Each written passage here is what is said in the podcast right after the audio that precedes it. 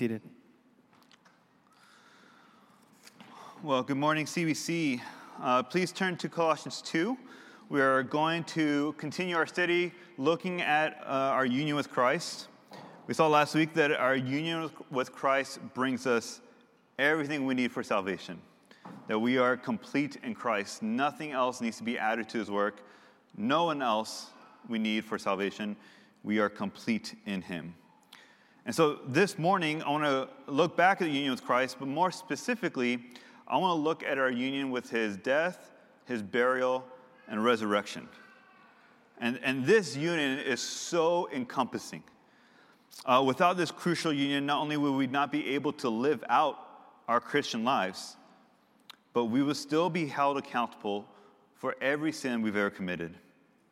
So, my goal this morning is to explain from Colossians 2 this fundamental union with Christ and then see, how, uh, see the implications of that in our lives. So, we'll look at what the scripture says and we'll go to the implications. Uh, quick fixes.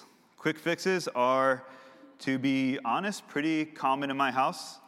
When a, when a problem comes up with, with our house, whether it be an issue with the air conditioner or, the dryer or whatever it is, um, my, my first go to is like, okay, let me go to YouTube and see if I see the same problem.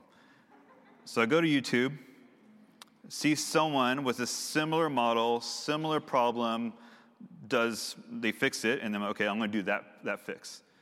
Now, nine out of 10 times that works. Nine out of 10 times it works. I've, I've fixed plumbing issues before. I, I, I, repaired the air conditioner by the grace of God, and, and I feel good about it. Um, I remember after, uh, there was one time I fixed a drain, and after fixing a drain, I turned on the faucet, called Danielle, and said, Danielle, come over here and look at this. and I said, What do you see? She says, A sink. I said, No, no, no, yes, a sink. But what is the water doing? She says, It's draining. And I said, Yeah, it is. Yeah, it is draining. So those are great. Uh, she quickly follows that by, but is the garage clean? And so, you know, I have to go to the garage now.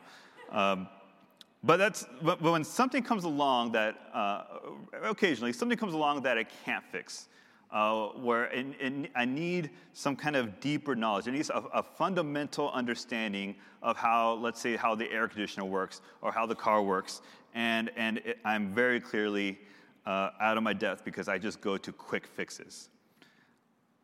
And I think as Christians, we tend to go to quick fixes somewhat routinely. We could turn, to our, uh, we could turn our time in the Word into a quick fix by reading it only because we want to make up for a sin we've done the previous day. We could turn to church or in small groups and, and go to places to, to hear the, the gospel preached, to hear the word t- taught, and, and feel like a Christian, even though nothing in our lives has really changed.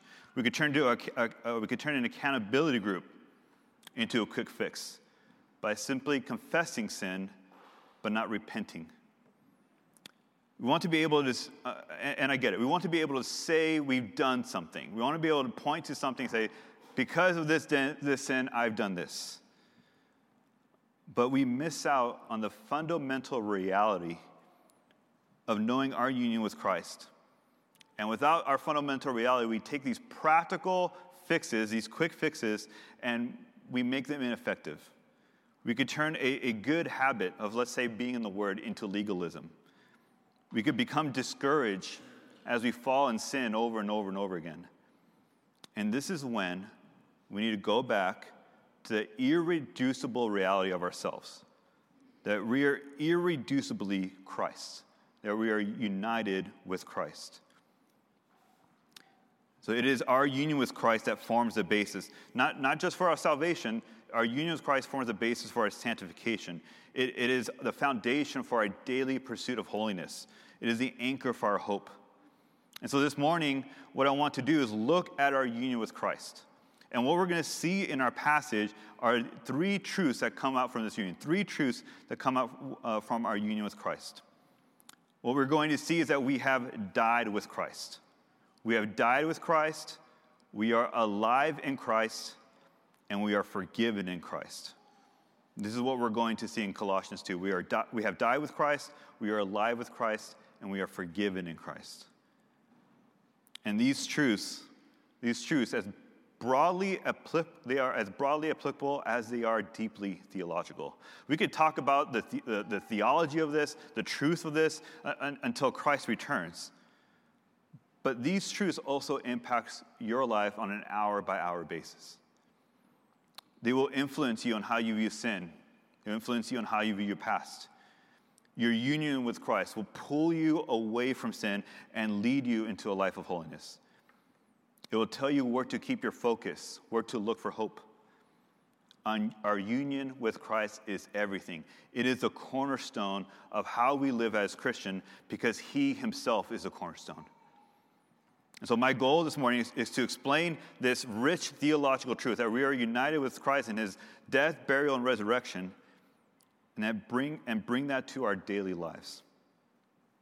So let's read a passage for this morning. We're, being, we're in Colossians 2, and let's read from verses 9 through 15. For in him all the fullness of deity dwells in bodily form. And in him you have been made complete. And he is the head over all rule and authority. And in him you were also circumcised, was a circumcision made without hands, in the removal of the body of the flesh by the circumcision of Christ having been buried with him in baptism, in which you were also raised up with him through faith in the working of God who raised him from the dead.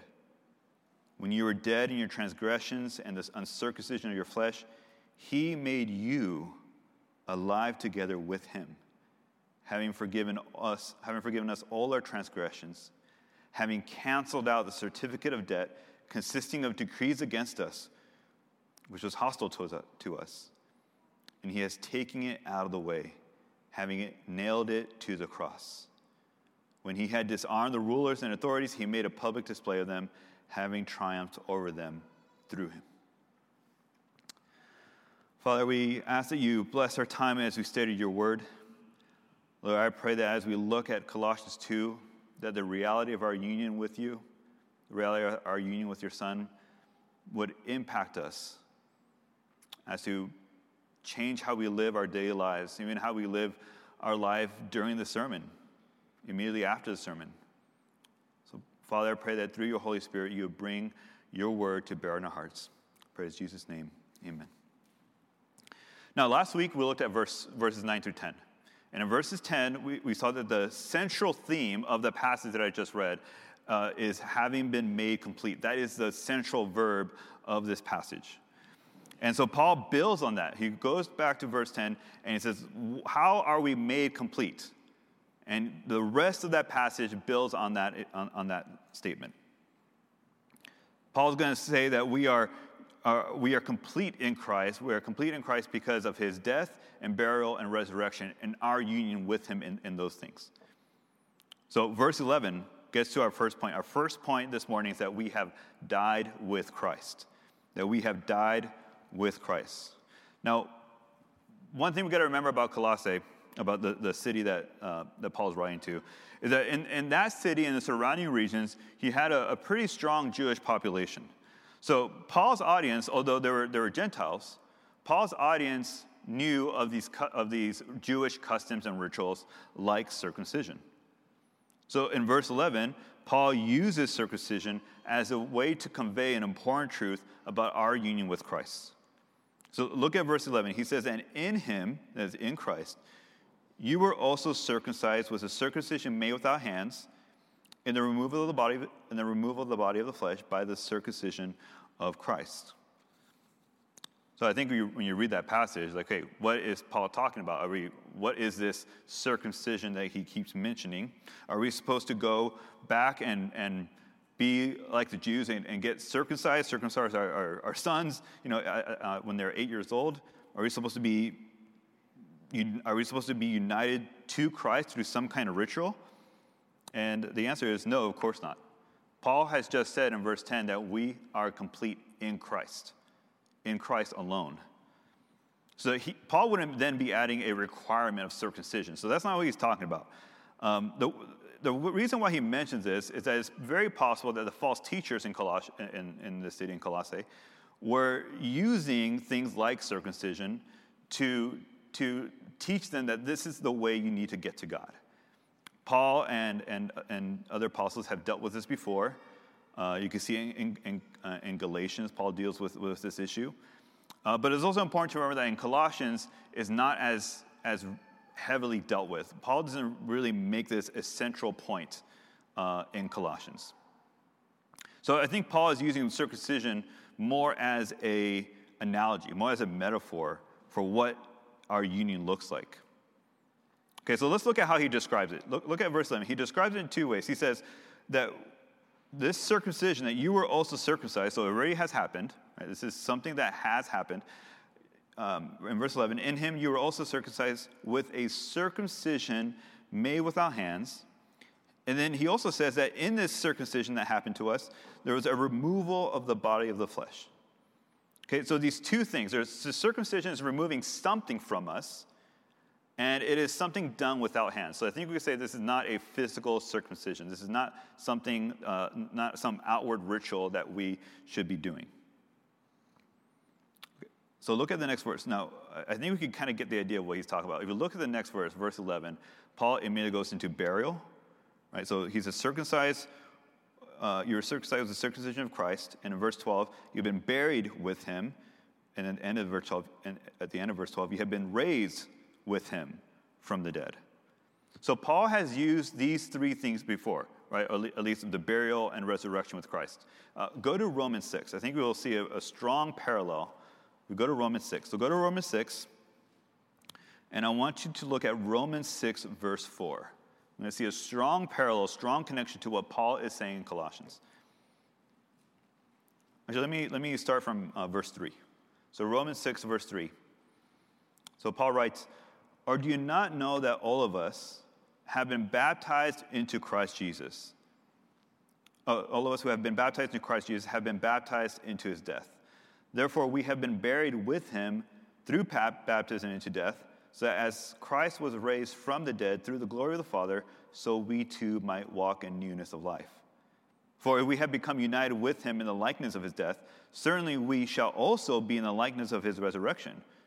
Knowing this, that our old self was crucified with him, in order that our body of sin might be done away with, so that we might no longer be slaves to sin, for he who has died is freed from sin.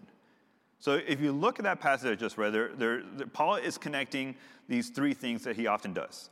He is connecting the death of Christ, the burial of Christ, and the resurrection of Christ to us, to us as believers, that we are united in those three things with Christ. And something I want you to, uh, before we go back to Colossians, something I kind of want you to put in your back pocket. In verse 6, he says that our old self was crucified with them in order that our body of sin might be done away with. Okay, so taking that kind of pattern, right, what, what, what, what Paul is laying out here in Romans 6, let's go back to, to Colossians 2. Now, trying to answer this question, what is this circumcision that he's talking about here? When Paul says that you are united with Christ in Romans, he said that you're joined to him in his burial, death, and resurrection. So, Paul, right here, he's saying that you are united to Christ in his death, right? It follows that same pattern. He's going to talk about the burial, he's going to talk about the resurrection, right, in, in verse 12. So he said, united with Christ in his death. Okay, so Uh, I think we're going to see that flesh out a little bit more as we look at the description. What's the first description that Paul gives us in Colossians 2? So Colossians 2, verse 11 says, In him you were also circumcised with a circumcision made without hands. In other words, this is something God did. We're looking at circumcision made without hands. It is something God did. Now, Paul, so Paul is not speaking of some Jewish custom, right? He's not saying go to the rabbis and get circumcised because that would be with human hands. He's saying this circumcision, you can't be done with that. You can't go to a human and get it done. Only God could do it. Now, it's not unlike Paul to speak about circumcision in, in such a spiritual way. Uh, he, he's done it a number of times. Uh, uh one of them that comes to mind is Romans 2. In Romans 2, at the end of Romans 2, he said that, that someone could, could not be a Jew outwardly, meaning he's not physically circumcised, but is a Jew inwardly, because the circumcision is in the heart by the Spirit. not by man. So in Romans 2, Paul kind of says a similar thing that there could be a, there could be a circumcision done without hands, that is done by the Spirit, not by man. And it's done specifically in the heart. And so what this reminds us is that God is looking at the heart. You know, you can look at verse after verse, um, Deuteronomy 10:16, and you go to Jeremiah 4:4, verse after verse in the Old Testament where there's a circumcision of the heart that is apart from the physical circumcision of, of, of, that the ritual does.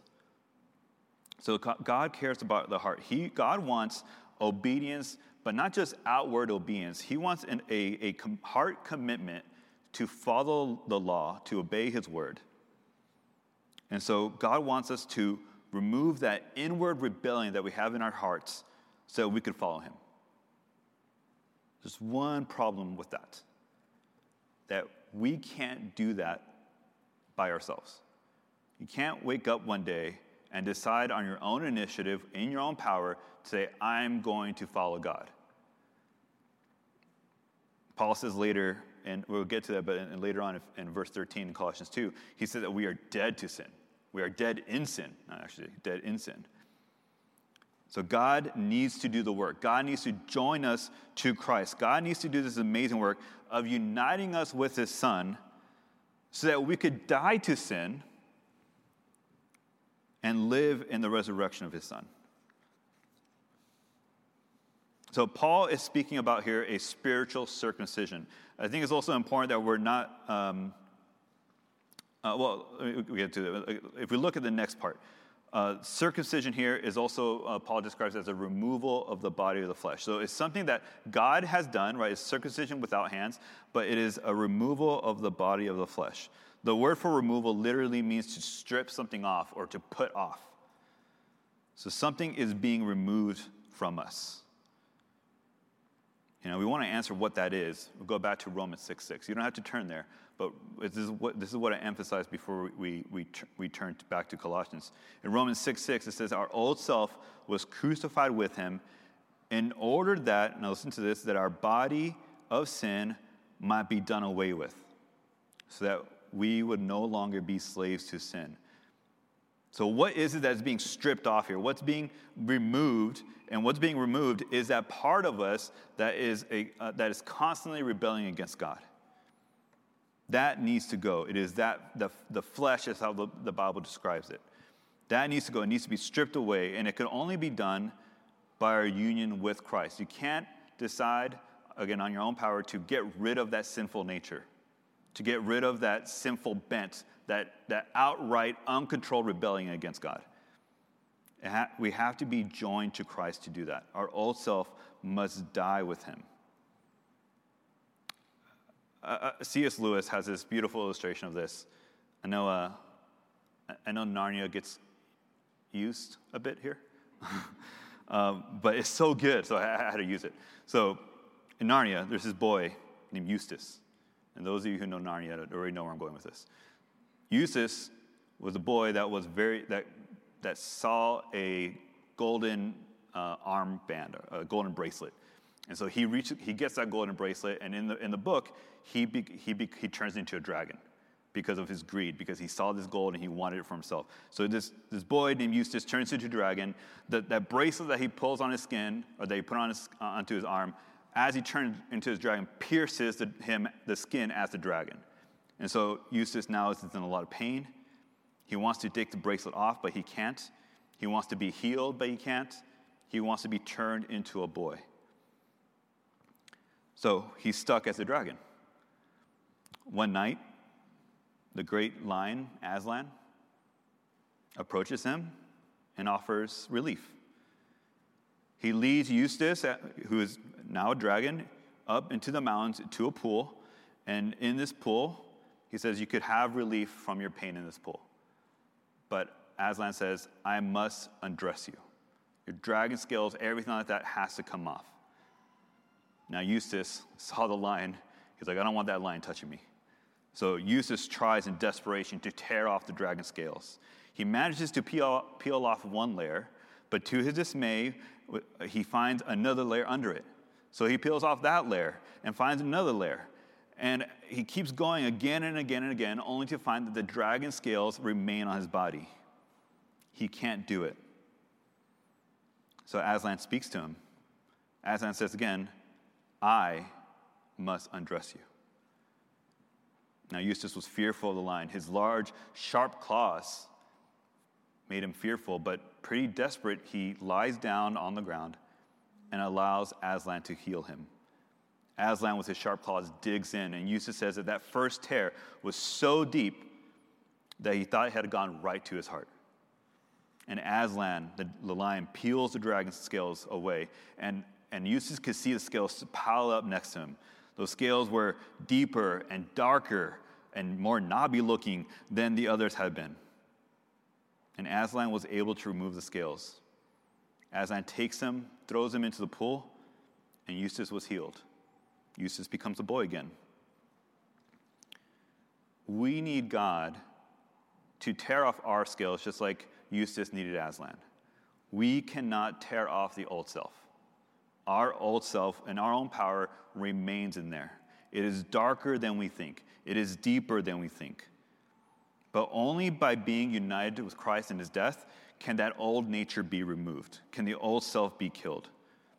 Only by death with Christ can God take that heart of stone and remove it and give us a heart of flesh. So praise the Lord that God has joined us with his Son and that we have, and that we have life in Christ. And that's exactly where Paul goes next. So Paul says, okay, we have, we have died with Christ through, uh, uh through an, a, a, metaphor of the, of the circumcision. We have died with Christ, and Paul says, now we have life in Christ. We are alive in Christ. So this is our next point.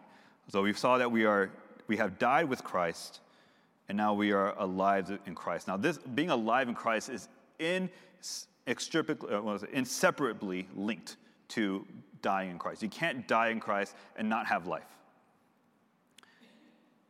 Now look at verse 12. I love how, where he, how he, go, he goes about doing this. He says, verse 12, having been buried with him in baptism, in which also you were raised with him through faith in the working of God, who raised him from the dead. Paul goes right to baptism. He goes to this symbol, this beautiful symbol of our union with Christ.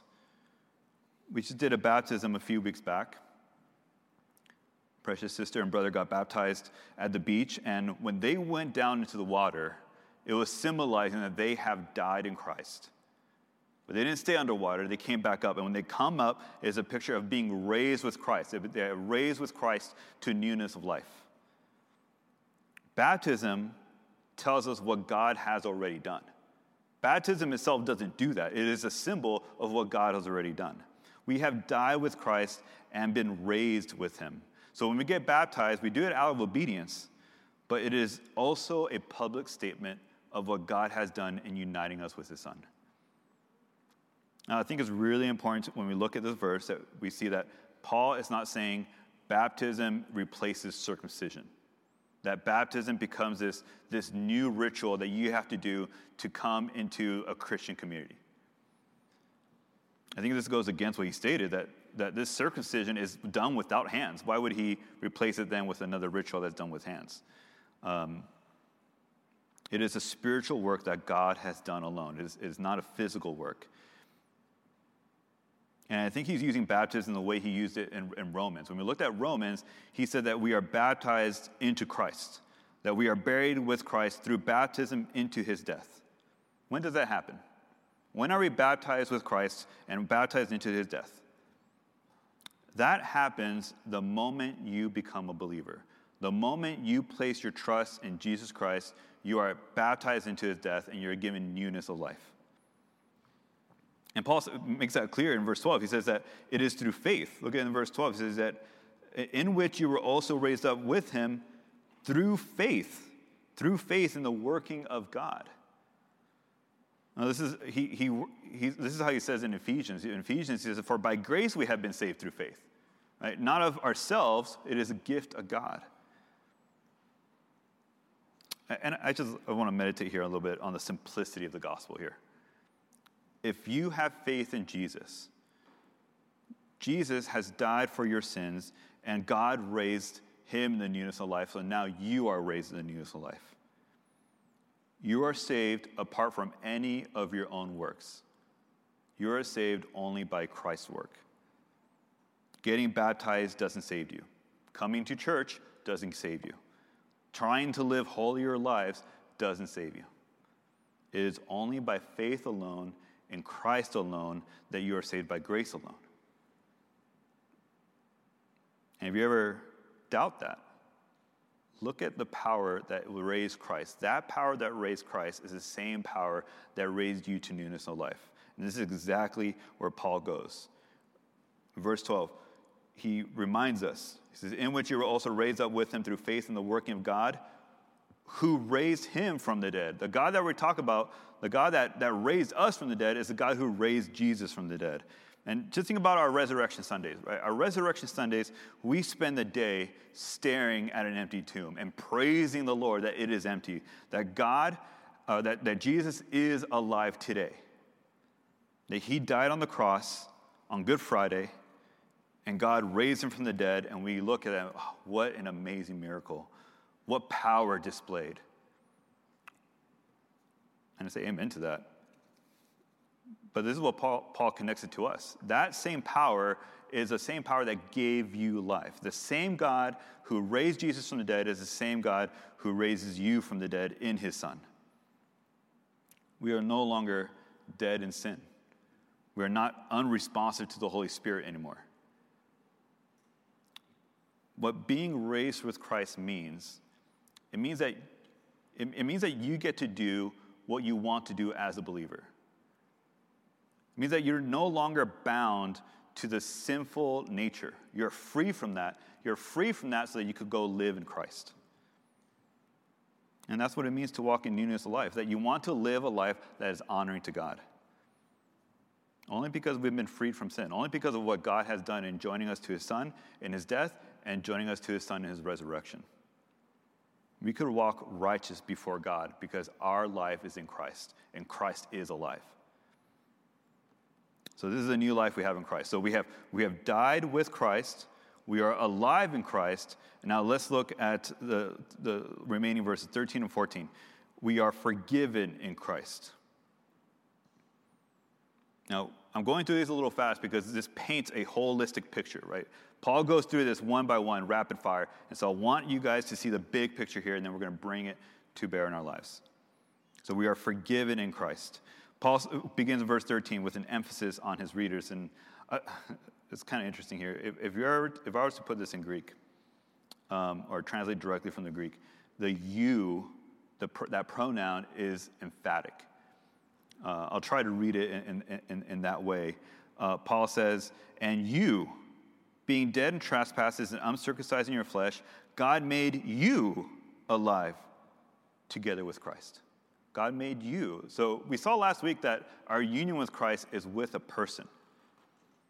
But our union with Christ is also personal. It also confronts our own personal sin. It also deals with the sin that we have on ourselves. Paul's emphasizing that this union has happened to you. It's not this broad theological concept.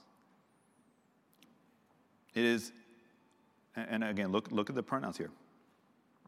He said, when you were dead in, in, in transgression, right? Does, in verse 13 there, does Paul say, when you were dead in sin, just a general statement of sin? Whose sin were you dead in? When you were dead in your transgressions, it was our sins that we were dead in. And we were uncircumcised in, the, in our flesh, meaning that you were sinfully outright rebelling against God. This is who we were before Christ that we were spiritually dead, that we could not respond to any spiritual stimulus that God would send because we were still in our sins. We were, we were blind to God's working. So that corrupted layer of our person had to be removed. I don't know if you ever tried to, uh, to revive a dead house plant. Uh, we have a dead house plant currently in our garage. Um, that house plant, I tried to give it life. I uh, said, okay, I'm gonna try. I don't think it's dead. Let me, let me try to fix it. fix it. It'll go to fixing again. So I'm gonna try to fix it. So I pour some water in it. You know, okay, not too much water. I don't want it to to rot inside. Give it sunlight. And say, okay, let's see it. And it just got browner and deader. It, it didn't respond to anything I was trying to do. And that's what we're like uh, uh, before Christ. There could be the, the light of the word shining upon you, but you are blind to it. You're in darkness. And you are, you are unresponsive to the gospel. So not only were we dead in our sins, but, but Paul also says we were uncircumcised in the flesh. That's going back to those dry, that idea of dragon scales. Those dragon scales had not come off. Our sinful flesh, our uncontrolled propensity to rebel against God, uh, was there. I like the way Paul says in Ephesians 2. In Ephesians 2 says that we were outside the promises of God, that we were without hope and without God in the world. And just think about the reality of that, that you're without hope, without God in the world. That's where everyone is if they don't have Christ. That's where we were without Christ. Now, why is Paul telling us this? Why is Paul telling us this? If we're, talking about union with Christ, why is Paul telling us this? He's telling us this because our union with Christ provides the way out here. He's telling us, us this because he wants to remind us what, how powerful the union, our union with Christ is. That union with Christ has transformed us from being dead in our sins, from being unresponsive to God, to being alive in Christ. And because we are alive in Christ, that means God has taken care of our sins. The sins that weighed us down are, is gone. How did God take care of that? Look at 13, the, the end of verse 13. Paul explains how God has done that. So he says, he, in verse 13, He made you alive together with, with Him. How? Having forgiven us all our transgressions, having canceled out the certificate of debt uh, consisting of decrees against us, which was hostile to, to us, and he, he has taken it out of the way, having nailed it, nailed it to the cross.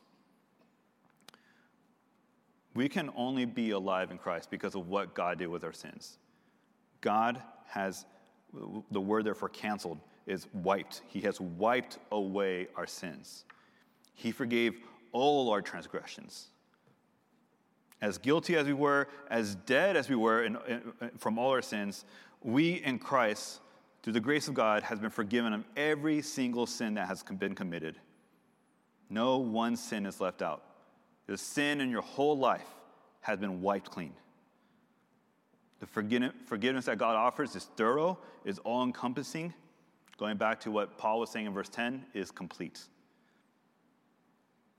Now, Paul doesn't just stop with forgiveness. He says, okay, you're forgiven, but get this there, is, there was a certificate of debt that has been canceled. What is this certificate? Have you ever, uh, okay, uh, the certificate of debt, have you guys ever, I don't think anyone has, written out an IOU? I don't think so. I think what, you know. I think what happens is we go we go to a, a coffee shop and we don't have our, our wallets or something, and then we say to our buddy, "Hey, uh, I owe you," right? And that's our I owe you, right? We won't get into whether you actually pay that back or not. Okay, that's what an IU, but so we, there's something similar, it's not quite the same as an IU, but something similar that, that is being, that Paul is talking about here.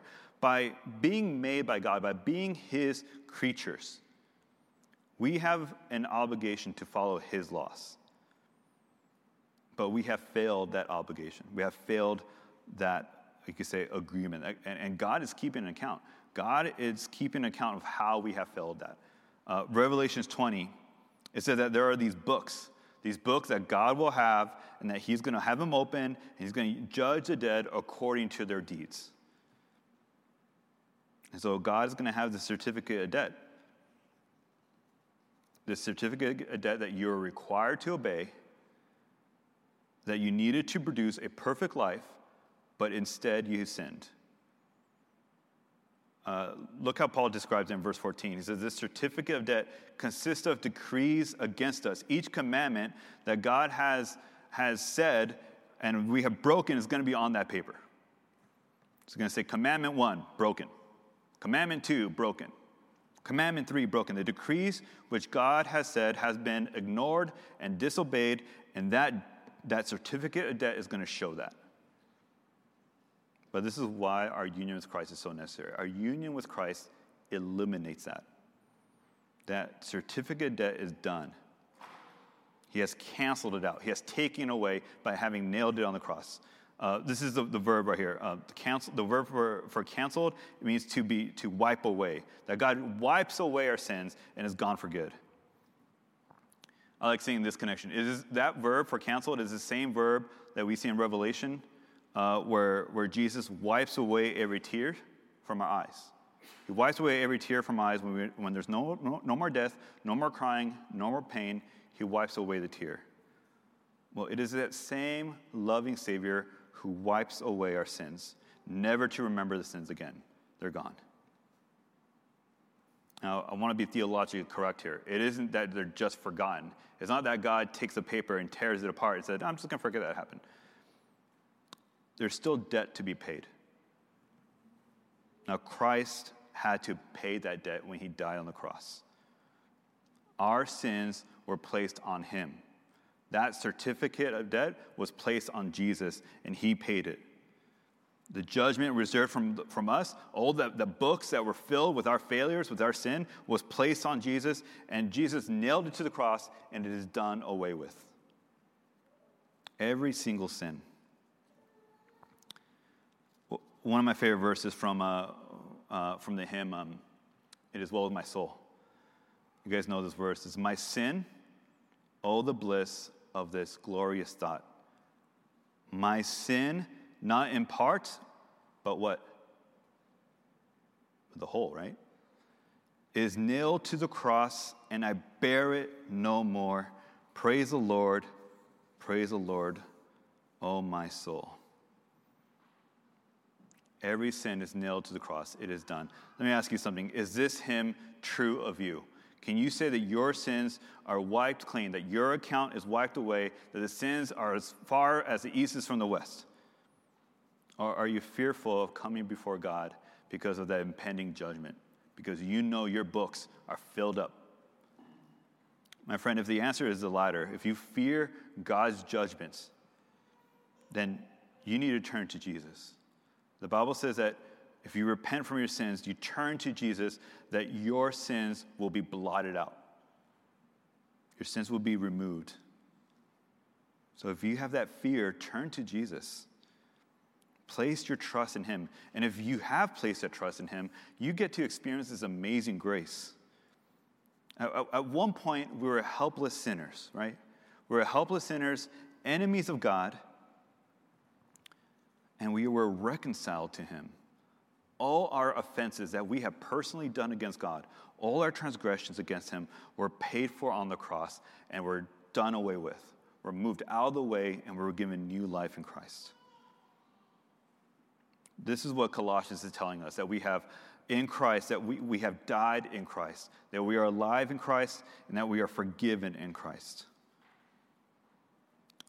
And like I said earlier, this is a foundation of Christian living. This is so broad and encompassing, it, it's really hard to now take this and make it practical because I could look at, any, and the Bible shows us that at any moment of our lives, this is going to apply. So I just want to look at a couple of situations, a couple of what I call implications to our daily lives the everyday practical level. So here's implication number one. Implication number one you are now living a transformed life. Now, I didn't talk about this, but the tenses in those verbs were all as if it already uh, was as if it already happened. It has happened. All that union that we saw, union with his death, with his burial, with his resurrection, all that is already done. You're already united. The old self who indulged in sin and run away from God, they're dead. They have died on the cross, and instead we have a new life, a new self that was raised with life with Christ. So, what does that mean for us? Let me say what it doesn't mean first. It doesn't mean that you have to earn this new self. That's not what Paul is saying here. You don't have to earn this new self. You don't have to prove to God or prove to yourself that you have been given a new life. Romans 8:1 says there is no condemnation for those who are in Christ. The true nature of this is that it has already been done. If you are in Christ, if you place your trust in Jesus, you have that new life. The old life is dead. And the simple truth is that if you are in Christ, you have now the ability to fight off sin. That's what the new self allows us to do, that we can fight off sin. Let's go to Romans 8, uh, 6. Let's go back to Romans 6. Romans 6, I want to look at verse 8. So we read 3 through 7. I want to read through verse 8. I'll read a little, a little bit of the passage here, so just follow along. We're, we're going to stop at verse 14. This is what Paul writes. So, Romans 6, verse 8. Now, if we have died with Christ, we believe that we shall also live with him. So, there's that connection with died and, and, and living. Knowing that Christ, having been, having been raised from the dead, is never to die again, death no longer is master over him. For the death that he died, he died to sin once for all. But the life that he lives, he lives to God. Even so, consider yourselves to be dead to sin, but alive to God in Christ Jesus. Therefore, do not let sin reign in your mortal bodies so that you obey its lust. And do not go on presenting the members of your body to sin as instruments of unrighteousness, but present yourselves to God as those alive from the dead, and your members as instruments of righteousness to God. For sin shall not master over you, for you are not under the law, but under grace. What Paul's saying here is that your union with Christ's death, with your, your union with, re, with, with his resurrection, has changed your relationship with sin forever. You are freed from its power. Its rule over you is done. Just like how death did not master Christ, sin will not master you. Any struggle with sin, you know, we could be talking about anger, we could talk about lust, we could be talking about greed, anxiety, distrust with the Lord. Whatever sin has, has stubbornly, stubbornly rooted itself in you, that sin does not have more power than God who has already worked in you. Remember, we talked about last week, Christ is victorious. When God rose Jesus from the grave, he defeated Satan, he defeated sin, and he defeated death. And remember, God also raised you with Christ. No sin can beat that. No sin, no matter how long it's been in your life, no matter how pervasive it is, no sin can beat the power that we have in Christ. We can walk in newness of life. Let me just say it outright it is a lie to believe that a particular sin will always be there in, the, in your life. That is an outright lie. There may be struggles in your life, but that doesn't mean you always have to fall into it. That's why Paul says in verse 12, do not let sin reign. And he wouldn't give that commandment. The, the, the, the Lord, the, the, Holy Spirit wouldn't give us that commandment if it was something that we can't do in Christ. He said, do not let sin reign. We see that in, in other places of the Bible. How many times do you read, lay aside the old self, put off the old self? It's directly connected with your union with Christ. I love how Galatians 5.24 puts it. Galatians 5.24 says, Now those who belong to Christ, those who belong to Christ Jesus, have crucified the flesh and its passions and desires. Has crucified the flesh with its passions and desires. I'm not saying that you'll never sin again. Right? This is not what Paul's teaching here. Our union with Christ does not mean that we get to live a perfected life now. But it does mean that we could fight. It does mean that we have assured victory in Christ. And sometimes that means that victory will, will, will be little by little. But it's a victory nonetheless, with, with the ultimate victory of being made like Christ. So fight this sin. Put off your old self and put on the new self that we have in Christ. Make those changes to your life. Uh, it, it could be very practical, like that means being in the Word. Being in the Word, it could be bringing sin to light by confessing it to others, by, and especially confessing it to the Lord. You know, we know that 1 John 1 9 says that if you confess your sins to the Lord, that He is faithful and just to forgive us our sins and cleanse us from all unrighteousness. But we do those things, you know, confessing, reading, we do those things while we cling to who we are in Christ. We do that because we, we know we are a new creation in Christ. It is already done. The old, the old has gone and the new has come, all because we are in Christ. So, what's the, the truth here? The truth is that you already have that transformed life. You are a transformed person in Christ. You are a new person in Christ. We have died, and He now lives in us. Which brings me to the second implication I want to look at. He lives in us, which means, it's going to sound a little harsh, but it's true. You are not the center of your life. He lives in us. You are not the center of your life. He is. I think we all know Galatians 2:20. You know, let's just turn there. It's, it's good to see it. Galatians 2:20.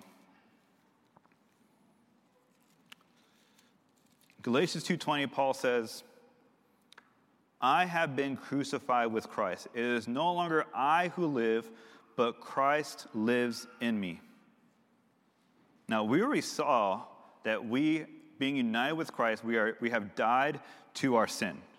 That our old, rebellious, unbelieving self, that that's dead. So then what's left? If that has died, what's left? Well, Paul says, it's not Paul, it's not me. Paul says, Paul saying that it's no longer I who live, but the person who lives in me is the person who gave me this life. Paul tried to get his own life, right? Paul tried to, to merit his life by the law, by, li- by being a good Jew, and he said that failed. And what Paul had to do, Paul had to die to the law so that he might live in Christ. And we could say the same thing about ourselves that without Christ, we, we are dead in our sins. That anything we attempt only makes that certificate of debt longer. But it is only in Christ that we have life. That life is ours forever. That life cannot be lost, but that life is not apart from Christ. So it is no longer us who live, but it is Christ who lives in us. Now look at the second part of Colossians 2.20. I think, uh, sorry, Galatians, Galatians 2.20. We think of that first part. Look at the second part.